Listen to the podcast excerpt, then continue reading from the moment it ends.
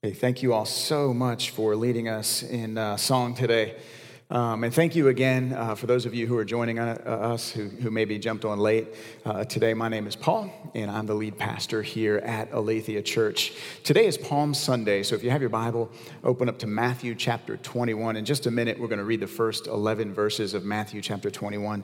Um, and this is the beginning of what we call Holy Week, um, when we look back and remember um, Jesus' last uh, journey into the city of Jerusalem, where he would meet his fate uh, on the cross. And so it begins today, Palm Sunday, as Jesus rides into the city on a donkey. And uh, the crowds are praising him and worshiping him. Um, and um, so I'm going to break this down in just a minute.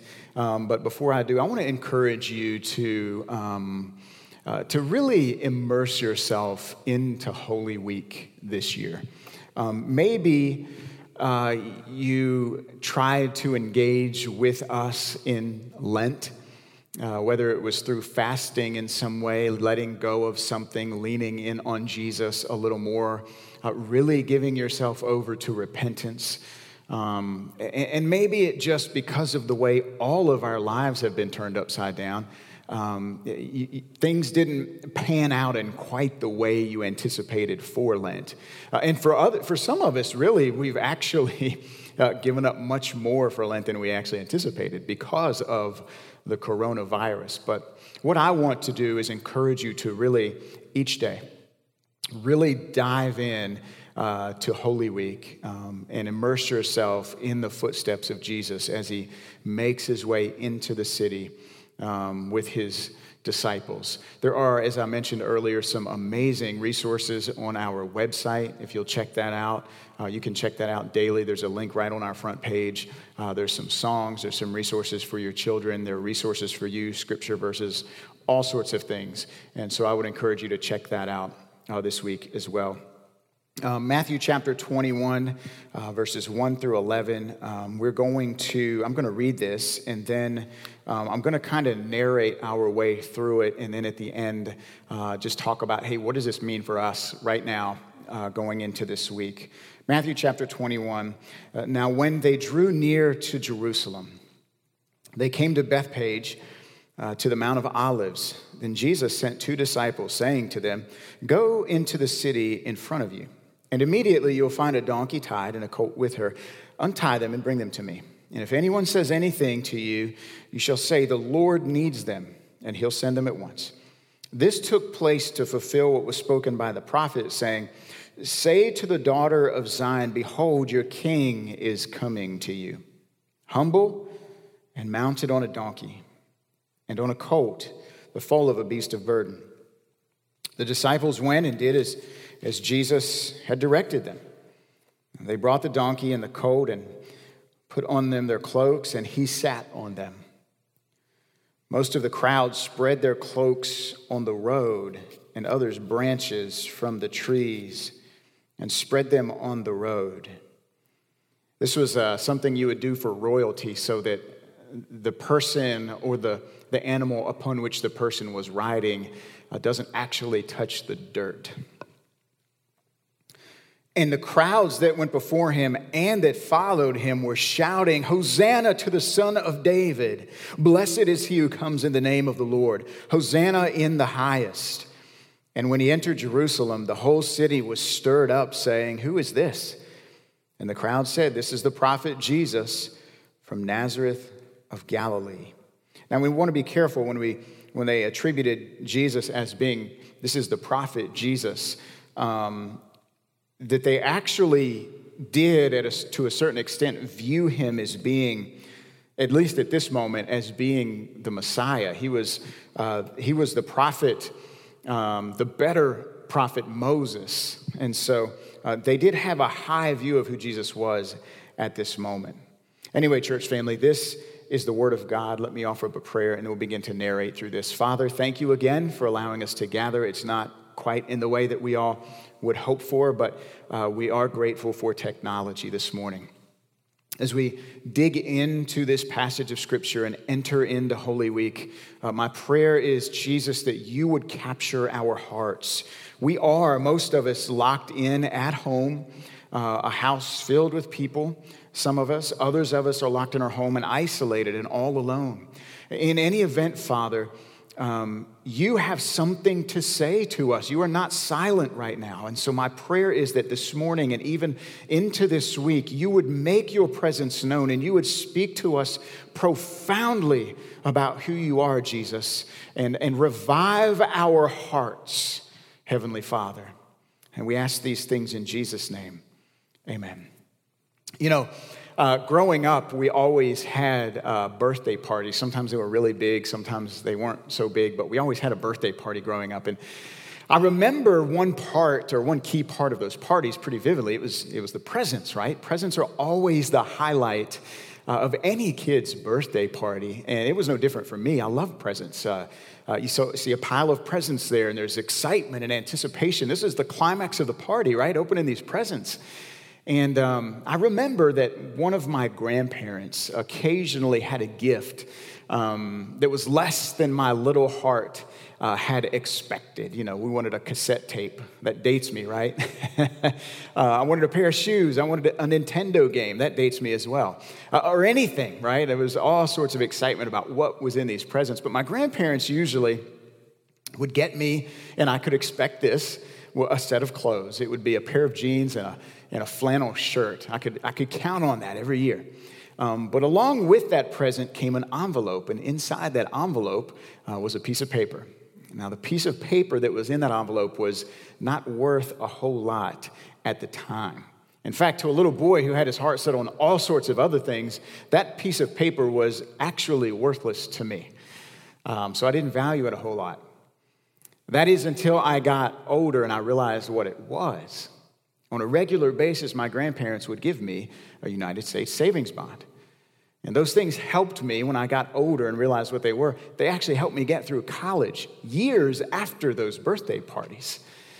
And I think there's something uh, similar going on here in Jerusalem as we arrive there with Matthew here in chapter 21 of his gospel account. You know, year after year, uh, decade after decade, generation after generation, the Jewish people, they, they made their faithful journeys to the holy city for worship during the Passover. And as they made this journey, they were gathering uh, to commemorate the Exodus, their deliverance from slavery by the hands, uh, slavery in Egypt by the hands of Moses. They, and as they gathered, they worshiped a God who delivers, a God who redeems, a God who rescues. And as they gathered, uh, they looked for a greater Moses, one who would ultimately deliver them from all of their oppression. They were looking for a Messiah. And there was great anticipation year after year, great excitement over this. This is what they longed for. This is what they prayed for. This is what they hoped for. And finally, when we get to Matthew 21, it appears that this person has arrived. And so, if we break this down in a couple sections, I'm going to, again, I'm going to narrate this, and in the end, I'm just going to talk, got a couple points about what this means. But here in our passage, Jesus draws near to the city of Jerusalem with hundreds of thousands of other Jewish pilgrims. And as everyone gathers, they all have expectations, but, but, but no one expects what will eventually happen later this week.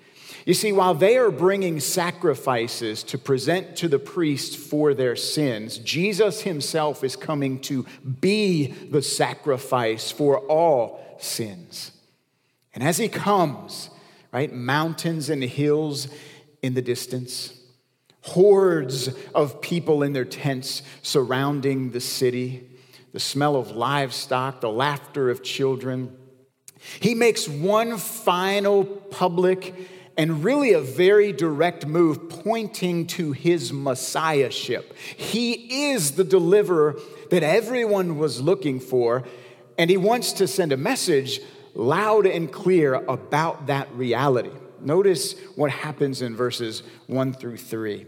Now, when they draw near to Jerusalem, and uh, they came to Bethphage, to the Mount of Olives, then Jesus sent two disciples, saying to them, Go into the village in front of you, and immediately you will find a donkey tied and a colt with her. Untie them and bring them to me. If anyone says anything to you, you shall say, The Lord needs them, and he will send them at once. He, along with his disciples, uh, arrives at the Mount of Olives, where he delivered his powerful sermon about the kingdom of God. And by the way, it's no accident that he ends things here right where it all began.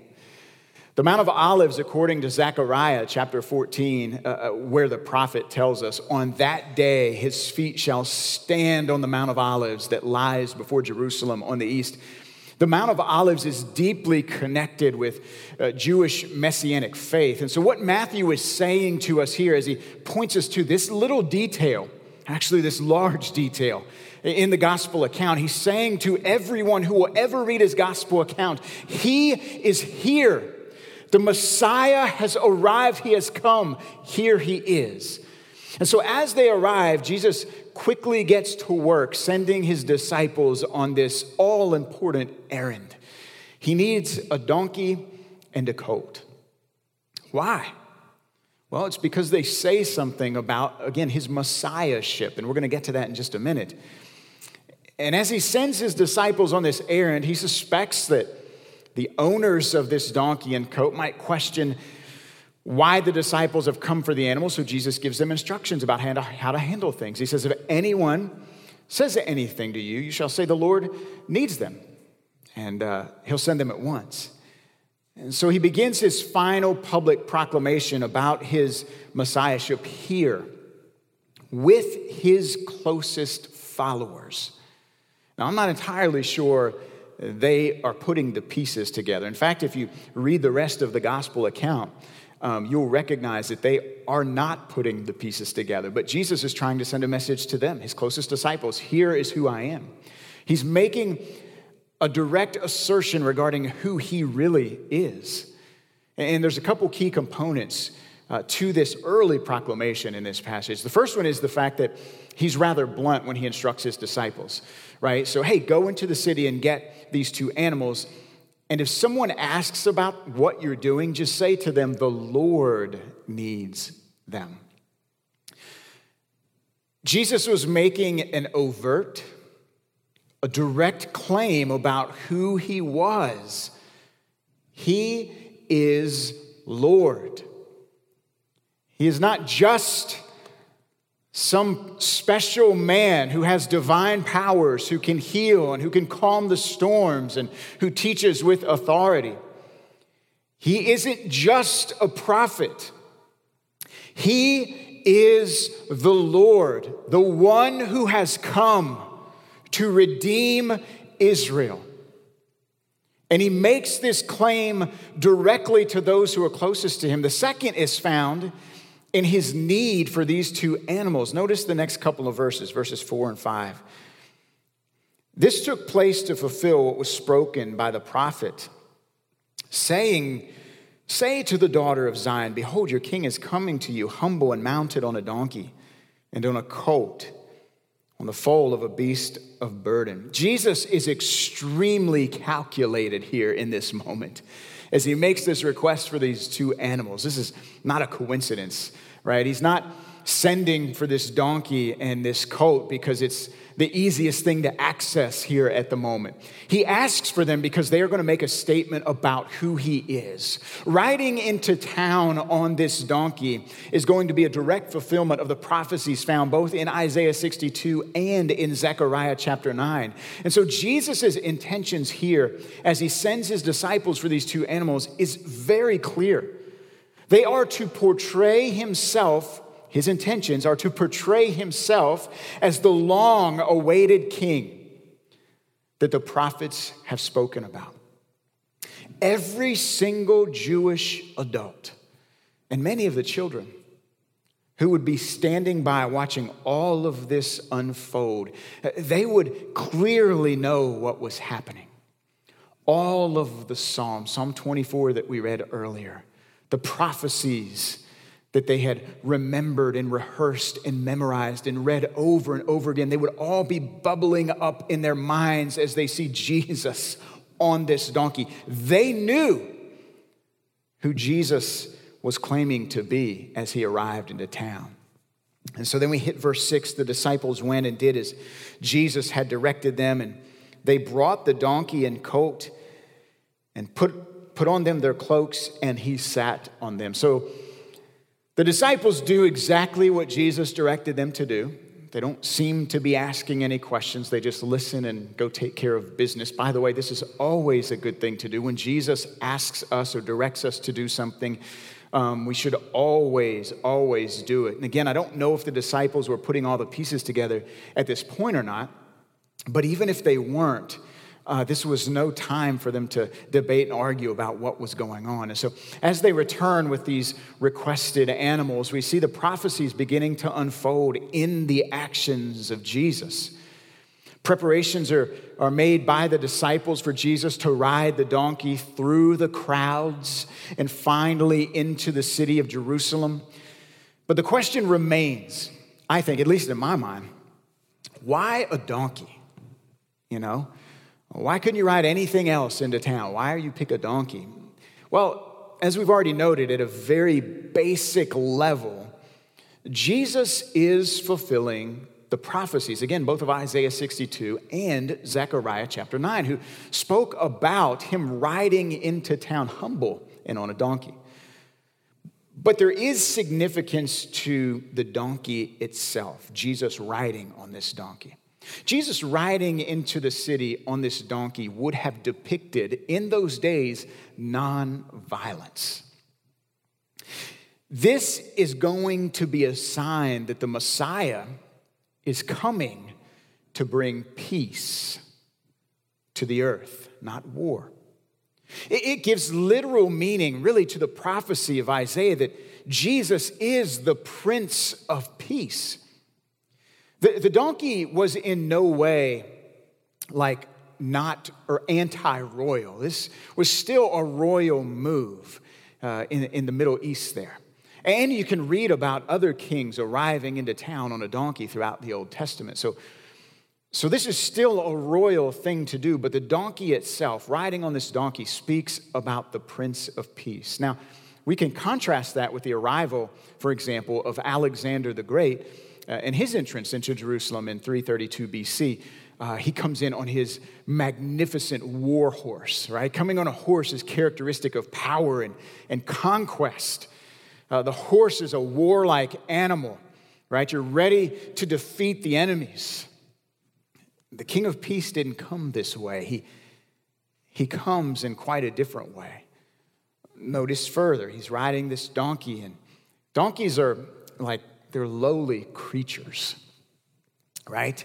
And in their own way, they actually say a whole lot, right? They're, they're slow, uh, they're, they're stubborn, um, they're the perennial, as one writer says, work animals of the poor.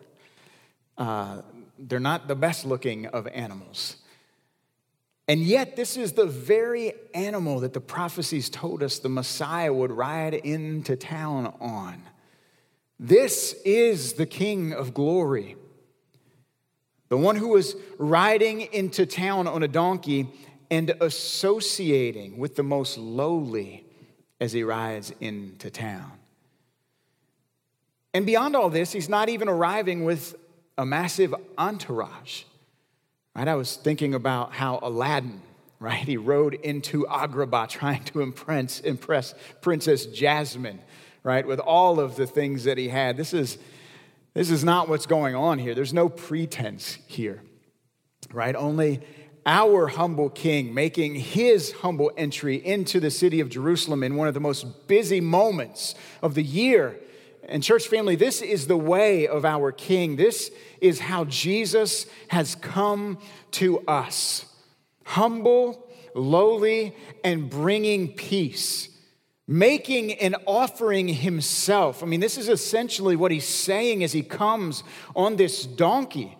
There is violence stirring up in the city, awaiting for his arrival. There is evil stirring, and it's just waiting for him, and yet he comes, essentially hands open, bringing peace.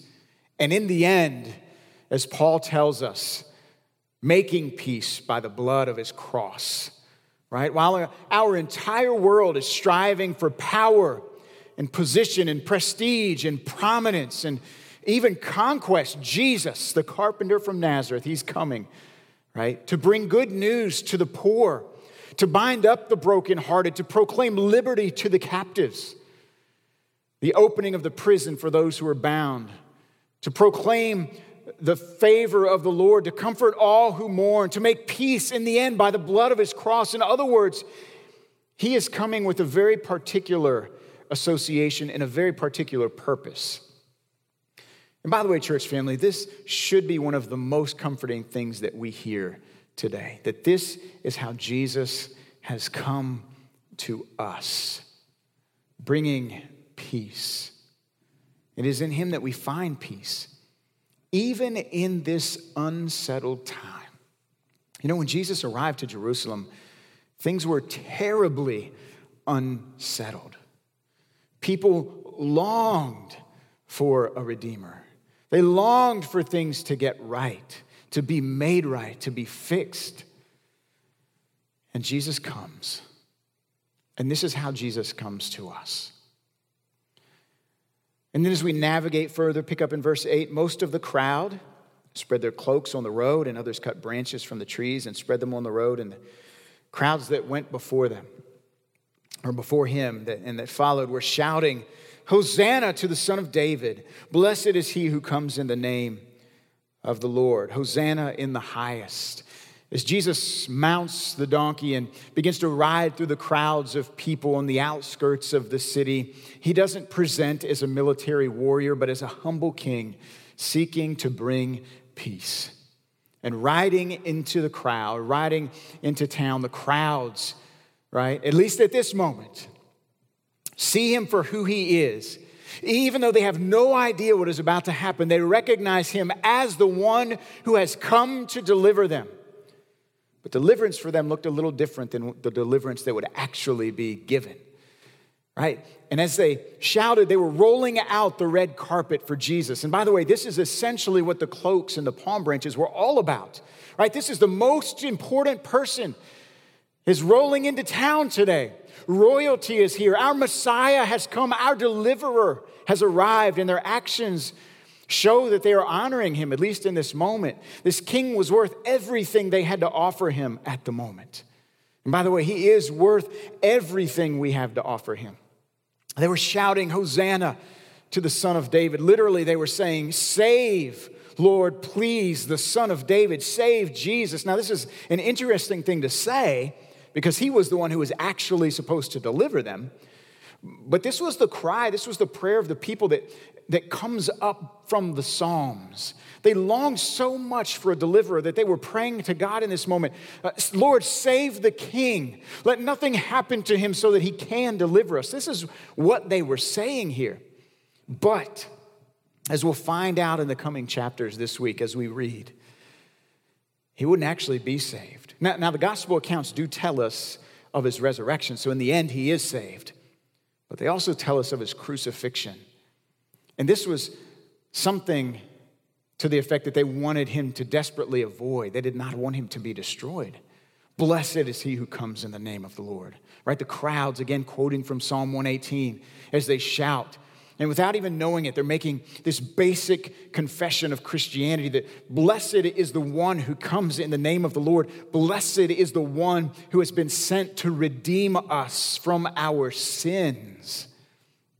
Hosanna in the highest. Literally, God save us with the, the highest, the best resources, right? This is a prayer as they say this last statement Hosanna in the highest. Save us, God, with the best resources in the very best way. This is a prayer for God to pull out all the stops and to do everything at His. Uh, in his power to save. We need, they are saying, an unusual salvation. So step in and provide it.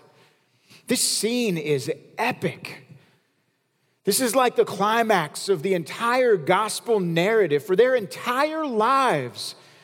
They've read about, they've learned about, they've prayed about, they've longed for God to show himself mighty on their behalf. They've longed for him to come to their rescue, and finally, it appears he has come. If you and I had been there that day, for our entire lifetime, we would have been coming to the holy city for the express purpose of being reminded of and worshiping God for his character of redemption, for the reality that he rescues and delivers. And now, in this moment in history, it appears that he's finally come. What an epic scene as the crowds around the city are roaring with celebration that Jesus had arrived. And again, they have no idea what's waiting. By the way, these are the very types of prayers, simple as they may be, that we need to learn to be praying right now. We desperately need the salvation of our God. We desperately need God to res- rescue us, and we need God to come and fix this terrible mess we're in. But here's the thing Jesus comes as the Messiah. Now, he knows exactly why he's coming and exactly what he is intending to do, but the crowds, I suspect, uh, mostly are unaware of what's about to transpire. What if, in this moment, under our shelter at home orders, where all of our, our schedules have been turned upside down, where things have come to a grinding halt, where all of the secondary and tertiary things that fill up our schedules are no longer even existing.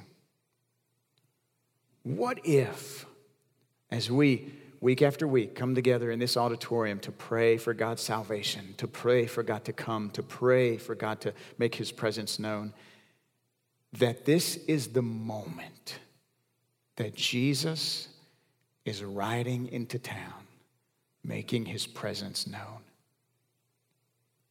that all of the distractions have been put away.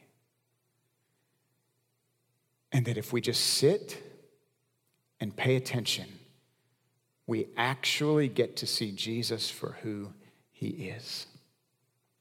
Verse 10 And when he entered Jerusalem, the whole city was stirred up, saying, Who is this? And the crowd said, This is the prophet Jesus from Nazareth of Galilee. This entrance by Jesus this celebration by the people, it had a profound effect on the city. Jesus enters the city of Jerusalem on the donkey as the long awaited Messiah, and the whole city was stirred up. The people were hopeful. This is the new Moses. This is our deliverer. Here's what we need to take from this this morning, church family. Number one, we must, and I mentioned this, so I won't labor on this long, we must learn to pray like these Jewish pilgrims. Our, you know, our, our prayers don't have to be um, magnificent in their, in their words or in their structure. I mean, this was a simple prayer. And by the way, this prayer that, that they were praying and these things, these ways that they were, they, they come from the scriptures. And I mentioned it this week, or maybe it was last week, maybe, I can't remember.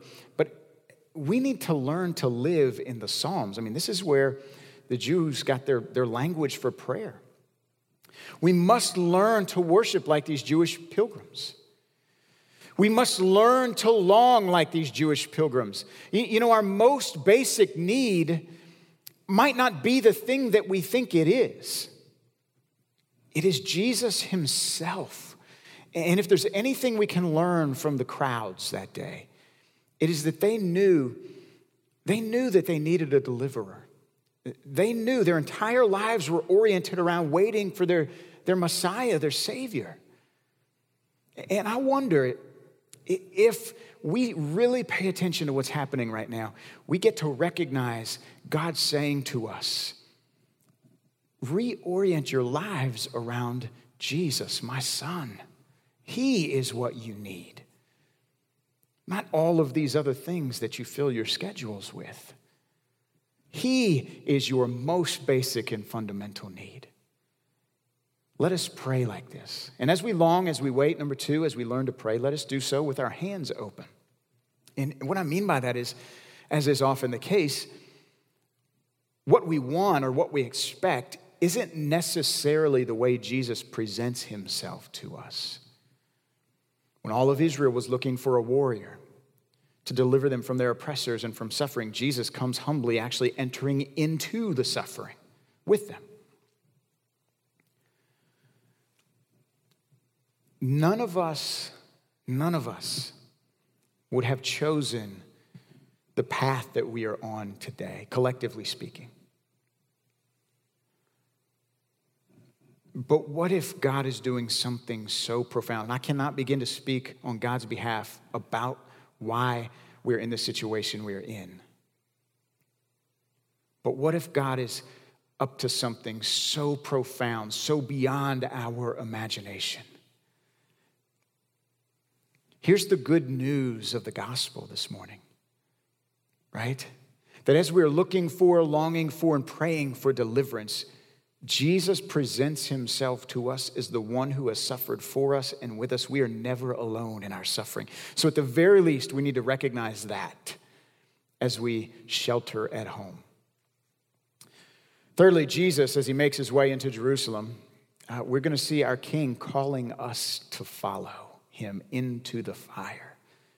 Remember, all along the way, particularly in Matthew's gospel, uh, the call of Jesus to his disciples is you know, if you want to follow me, you've got to deny yourself, take up your cross, and follow me. It's a call to fully immerse ourselves into this broken world, carrying on our back the cross of Jesus, the name of Jesus, suffering with those who suffer, entering into this evil world with our hands ready to work, accomplishing the will of the Father, regardless of what the end result might be. Church family, this is our call. And so, as we continue to tease out what it means to um, live in our city, right? It's our desire that every, every corner of our city and its surrounding communities is affected by someone who knows and loves Jesus. Let us think in these terms the way of Jesus. Number four, whenever Jesus arrives into town, it causes a stir. People are affected, things are changed. This is the good news of the gospel as well that when Jesus arrives, even when things are chaotic, even when evil and suffering are stirring, Jesus brings change and it causes a stir. Number five, we have a, a bit of a prophetic view here of how things will one day unfold as the crowds are worshiping Jesus, shouting at his arrival, right? One day, Paul tells us every knee will bow, every tongue will confess that Jesus is Lord to the glory of the Father. And so, as we read this, we get a glimpse into the future, into the resurrection. And, church family, one day, whenever that day is, that we get to gather and fill this auditorium again. I hope that this auditorium fills with voices and that these walls hear uh, uh, the, the loudness of God's people singing like they've never heard it before. And my prayer is that as we hear this loud celebration of God's people, one day when we get to gather again, that it will be a glimpse into the future, a signpost of the glory when every knee will bow and everyone will confess that Jesus is Lord. And finally, church family, the good news of the gospel again this morning is this that Jesus entered the city of Jerusalem willingly fully knowing what was waiting for him in the coming days. He knew how the week was going to unfold, and yet he intentionally immersed himself into all of the chaos, all of the evil, all of the sin that this world had to offer. And he didn't just immerse himself there, he fully absorbed it, literally absorbed it in his own body and soul. And he did this for us. And even though we were not there that day, our sin was present. We are the Jewish crowds who one day bowed down to praise him and days later were rising up to curse him. We are the schizophrenic crowds lining the streets of Jerusalem as Jesus marched into town. We are the crowds who praise him with our lips and then wanted him destroyed because of what was really deep down in our hearts. We don't really, if we are honest with ourselves, want Jesus for who he is the crucified Savior who calls us to carry our cross and enter in with him, denying ourselves. But guess what, church? We are learning today, this week, And we've been learning for the last three weeks what it means to deny ourselves. Now, as we learn to deny ourselves, let us this week, as we immerse into Holy Week, take up our cross and follow Jesus. What I really want us to see today as we come into Holy Week is that we come similarly to how the Jews entered here in Matthew 21. We need a Savior. We are desperate. But again, what if Jesus is doing something that none of us expected? Some of you watching today, and some of you watching on replay, you need to embrace Jesus for who he really is the King of glory who has come humbly to bear your sins. You are part of the Jewish crowd who blesses him one day and curses him with your actions the next. Jesus is calling you to himself as he goes to the cross. Some of you need to open up your hands to receive Jesus in a way that you might not have ever experienced. While we all wait and hope and long for things to get back to normal, what if we're here a while and Jesus is simply making his way to us in the suffering, as opposed to quickly delivering us out of the suffering? Again, I'm not speaking prophetically here, I'm just asking the question. This is the King of glory. This is our King, the one who comes to us in our suffering. Let us praise him for that. Let us worship him for that. He is the one who entered in and carried our sins on his own back and delivered us from our ultimate oppressor, death itself. Let us praise him for that. Remember what we said last week the gospel offers us a different view of suffering in suffering, we enter the depths. In suffering, we are at the heart of things. We are near to where Christ was on the cross. Let us pray, church family.